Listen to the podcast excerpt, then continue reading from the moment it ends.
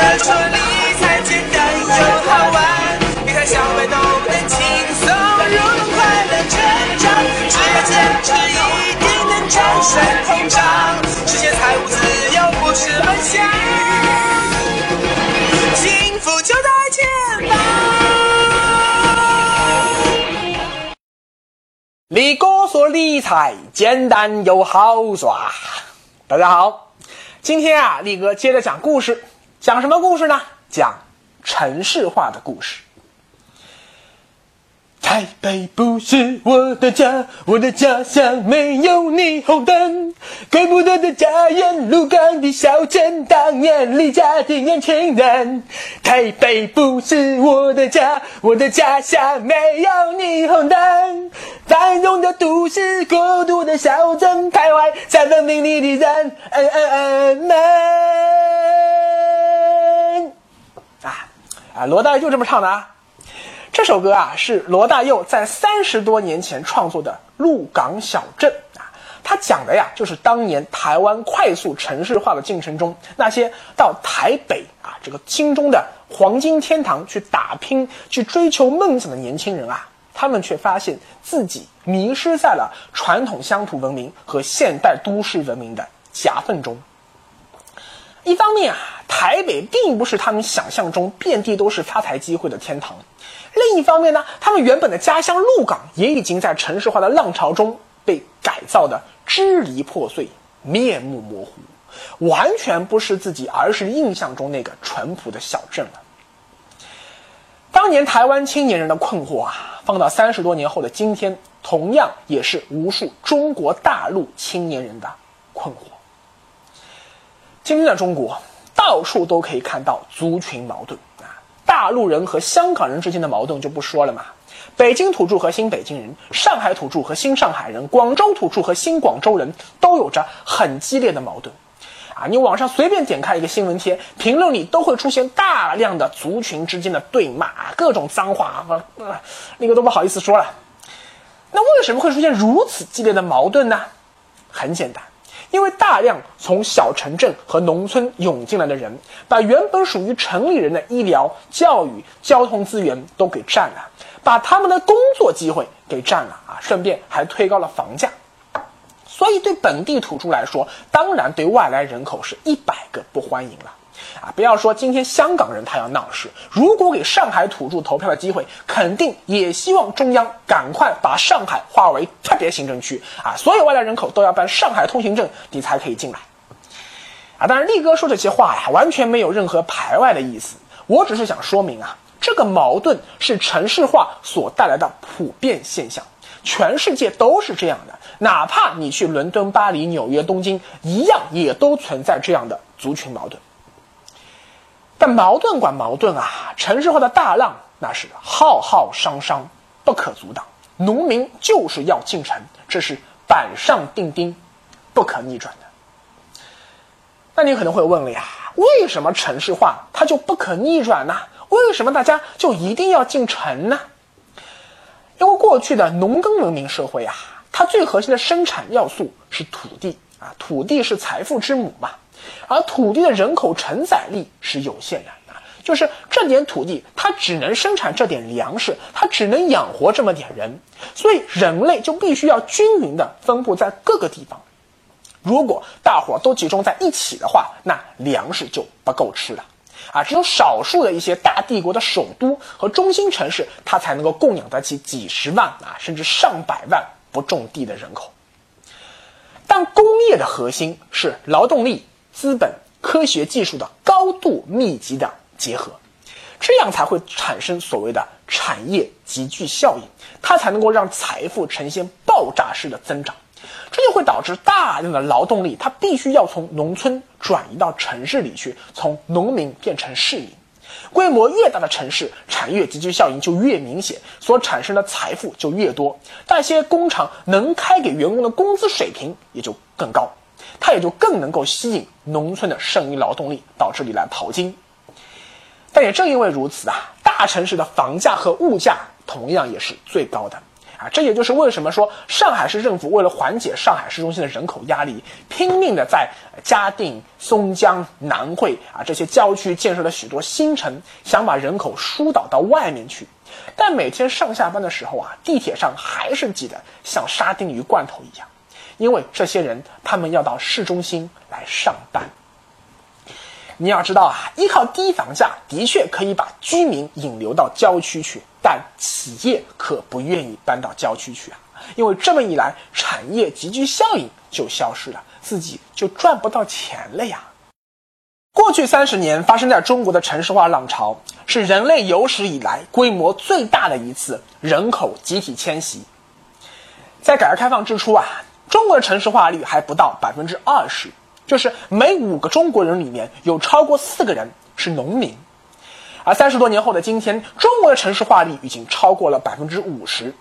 再过十多年，中国的城市化率将达到百分之七十到百分之八十，也就是今天发达国家的一个平均水平。就像我之前节目里说的呀，到那时，中国的城市化进程将正式宣告结束，而老龄化进程则将到达顶点。到那时，中国经济奇迹将正式宣告落幕，中国经济不再可能保持每年百分之七、百分之八的高速增长了。今天城市化虽然引爆了中国的经济奇迹，但也给中国留下了无数破败的农村。二零一三年的时候啊，力哥应一个公关公司的邀请，到许多中国的中西部地区的农村啊，还有中小城市啊，去做过市场调研。我发现啊，今天已经很少有出生在农村的八零后、九零后年轻人，他还甘于生活在除了农田啊什么都没有的农村了。在他们的观念里呀，最有出息的人他们会去北上广深打拼。如果你在北京、上海能买到一套房子，把你爸妈都接过去住，在北上广深安家落户，那么你在你的老家就会被传为佳话。次一点的啊，会去省城发展。在省城安家落户啊，这也不错了。再次一点的呢，我也会去县城里啊，或者到镇子上去打工啊，去创业去发展。青壮年都到城里打工了，那结果农村剩下的可不都是一些老人、孩子啊，以及一些照顾孩子的妇女了吗？啊，也只剩下那些个不学无术、游手好闲的年轻人才会留在农村。所以啊，我们经常就会呃听到这样一些社会新闻，说农村里的地痞流氓啊，又把一个老太婆给抢劫了啊，甚至强奸了。不过还有个问题啊，不知道你有没有想过，农村的年轻人他想要进城，一方面是因为去城里打工啊，比在农村种地要更容易赚到钱。但有些人啊，在城里其实他挣不到什么钱啊，但为什么他还要赖在城市里不肯走呢？哎，这是为什么呢？其实啊，答案很简单，因为你生活在城市里的生活质量啊，尤其是你生活的丰富程度会大幅度的提高。说白了，留在城市里，我会有更多的消费机会和消费欲望啊，我喜欢这样的生活。我之前反复说过了，人为什么要赚钱啊？可不就是图个乐呵吗？等到不差钱的时候，那就希望能够一直这样乐呵下去。所以，理财、娱乐、养生保健的节目它最受欢迎。对老人来说，养生保健是最重要的，因为年纪大了怕死嘛，所以医药股有机会。而对那些觉得自己还有很长的时间可以活的年轻人来说，那可不就是娱乐最重要了吗？你想想看，大城市里的娱乐活动，哎呦，那是多么的丰富啊！啊，看电影、泡吧、啊 K 歌、桑拿、汗蒸、啊溜冰、滑雪、啊体验世界各地的各种各样的特色美食，逛各种各样的大商场，啊门口还有一些儿童乐园可以玩。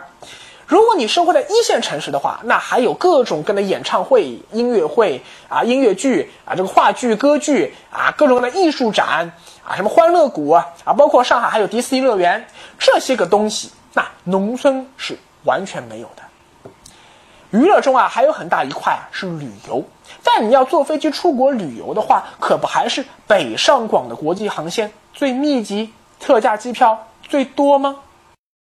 力哥说理财简单又好玩，跟着力哥走，理财不用愁。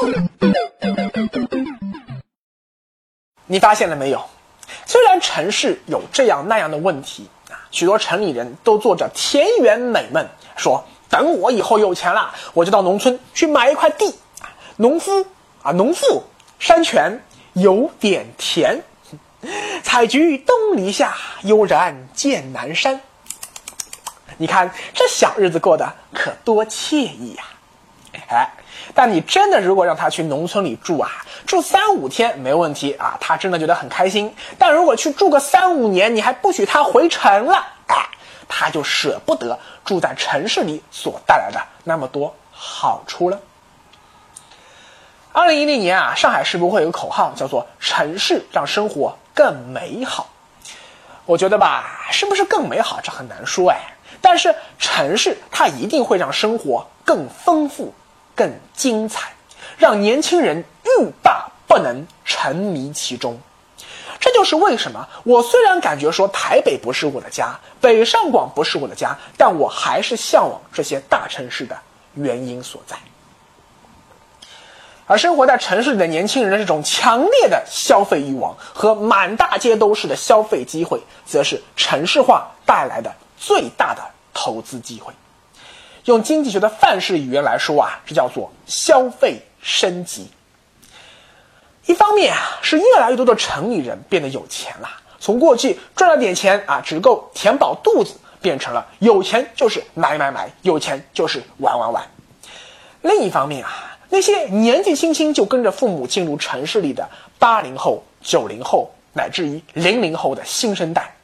虽然说户口本上啊还写着说他们是农村户口，但他们的消费观念已经和城里人没有任何两样了。可能他们今天口袋里还没有那么多钱，但他们眼中充满了对财富的渴望，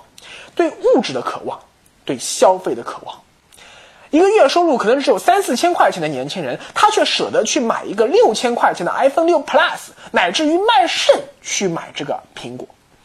啊，甚至说啊，口袋里没什么钱，我愿意刷信用卡去透支、去分期付款去买。这种年轻人今天满大街都是。啊，当然这不是一种正确的理财观念了啊。不过，毕竟今天中国不懂理财，胡乱花钱，被巨大的消费欲望所捆绑的年轻人还是绝大多数啊！能够看力哥说理财、听力哥的话、节制消费的还是极少数人。对于这绝大多数人来说，他们就是要消费、享受、消费、享受。而在消费升级的过程中，有许多行业都会出现巨大的投资机遇，比如说汽车行业。今天啊，私家车正在快速进入中国的普通家庭。再比如说旅游行业，整个中国旅游市场的规模将会年复一年继续呈现爆炸式增长态势。其中近在眼前的一个巨大的投资机会就是迪士尼概念股。啊，因为上海迪士尼乐园明年年初就要开业了，所以在今年啊这轮牛市中间，我相信迪士尼概念股一定会有一波大行情。而在消费升级的过程中，力哥最看好的一个行业就是传媒娱乐。啊，记住啊，不是一般意义上的娱乐，而是传媒娱乐，比如说网络文学啊、游戏、动漫，也就是我们常说的 A C G 产业。未来那真叫是一个前途无量啊！我们八零后、九零后是从小看着日本动漫，玩着各种各样电脑游戏长大的呀，所以未来这个市场可谓无限广大啊！还有包括像广播电视、报纸、杂志这些个传统媒体，他们同样也是有机会的，因为他们正在努力向着新媒体转型。就算转型失败了，也会有越来越多的媒体人啊，像力哥这样的人跑出来做新媒体、自媒体。在今天这个去权威、去中心话语权的时代，整个传媒的大方向将会快速走向娱乐化，一切向娱乐看齐。为什么芒果台啊是中国所有卫视里最牛逼的、收视率最高的呀？因为它信奉的就是娱乐至死的制作理念。啊，就连力哥说理财也是从一开始就确立了娱乐化的基调。我不和你正儿八经讲财经，我就是怎么好玩怎么讲。为什么之前啊我说互联网金融的时候啊说娱乐宝和百发游戏以后会非常的有戏，就是因为好玩儿啊！你想，观众就是投资者，投资者又会变回观众，他们会决定电影剧情的走向。哎，这个多好玩啊！说到这里啊，就自然而然说到了整个传媒娱乐板块中，力哥最最看好的一个子板块，那就是电影。上世纪九十年代以前，中国的电影市场其实还是蛮不错的，因为当时啊，看电影是中国人为数不多的几个娱乐活动之一。年轻人谈恋爱什么的呀，一般都会去电影院。但到了九十年代以后啊，中国的娱乐产业一下子丰富了起来啊，尤其是电视对电影的冲击非常大。而中国当时拍电影又强调什么啊，主旋律啊，啊什么思想价值啊，他不讲这个娱乐性。但你想啊，观众掏钱去看电影，哎，他又不想接受教育的了，他就是希望看得爽啊，看得刺激，看得乐呵。所以呀，中国电影票房就越来越差。到了一九九九年，全国电影票房总共只有八亿元。但是以二零零二年老谋子拍的《英雄》作为标志啊，中国电影开始逐渐进入到了完全以娱乐为导向的大片时代啊。越来越向好莱坞看齐了，尤其到了最近这几年啊，中国的电影票房那更是年年都在大幅增长！去年二零一四年，我们中国的电影票房高达二百九十六亿元人民币啊，仅次于美国，是全球第二大电影市场。而今年一季度的话，票房就已经将近一百亿元，你看增长还是非常快的呀。说到底呀，这一切还是要拜城市化所赐。今天无论是大城市还是中小城市，电影院的数量那真的叫是越来越多，越来越多。年轻人也是越来越习惯的把看电影啊，尤其是看这个三 D 电影啊，作为生活中必不可少的娱乐活动。反过来说，一部电影票房飘红，又会迅速反映到公司的股价上。最典型的一个例子啊，就是徐峥拍的《泰囧》，直到今天。泰囧创造了十二点四亿的票房，依然是国产电影里的 number one。而在二零一二年十二月十二日，泰囧上映之前的一周，泰囧的出品方光线传媒的股价最低跌到了只有十九块多，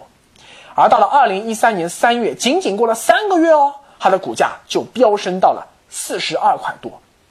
你要知道啊，当时还是大熊市啊，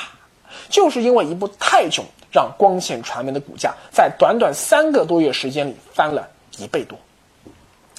此后几年呢，因为光线传媒它不断的有高票房电影问世，所以光线的股价也同样是迭创新高。如果按照复牌呃复权价格来计算的话，呃，如果你在二零一二年啊，你十九块钱买进这光线传媒的话，那到了今天它的股价已经涨到了一百多块钱了啊，你翻了好几倍了呀。而眼下呢，光线传媒正好又有一部大片啊，可能不定期马上啊就要上映了，那就是赵薇和徐峥联手打造的《港囧》。《港囧》上映以后啊，是不是光线传媒的股价又会像当年一样大涨呢？嗯，力哥不知道啊，力哥也不是在这里推荐光线传媒这只股票，我只不过是举个例子。如果你看不准哪个传媒娱乐股最有戏的话，还是那句老话，买一个聚焦传媒娱乐板块的基金不就行了吗？目前啊，分级基金市场中还没有跟踪娱乐产业的，但是有两个跟踪传媒产业的，一个叫做鹏华中证传媒指数分级 B，简称传媒 B；一个呢叫做信诚中证 TNT 产业主题指数分级 B，简称 TNT 中证 B。这个天气啊，我之前说过啊，就是科技、媒体、通信这三个英文单词首字母的缩写啊，这也是眼下非常热的一个投资概念了。台北不是我的家，我的家乡没有霓虹灯。鹿港的街道，鹿港的渔村，妈祖庙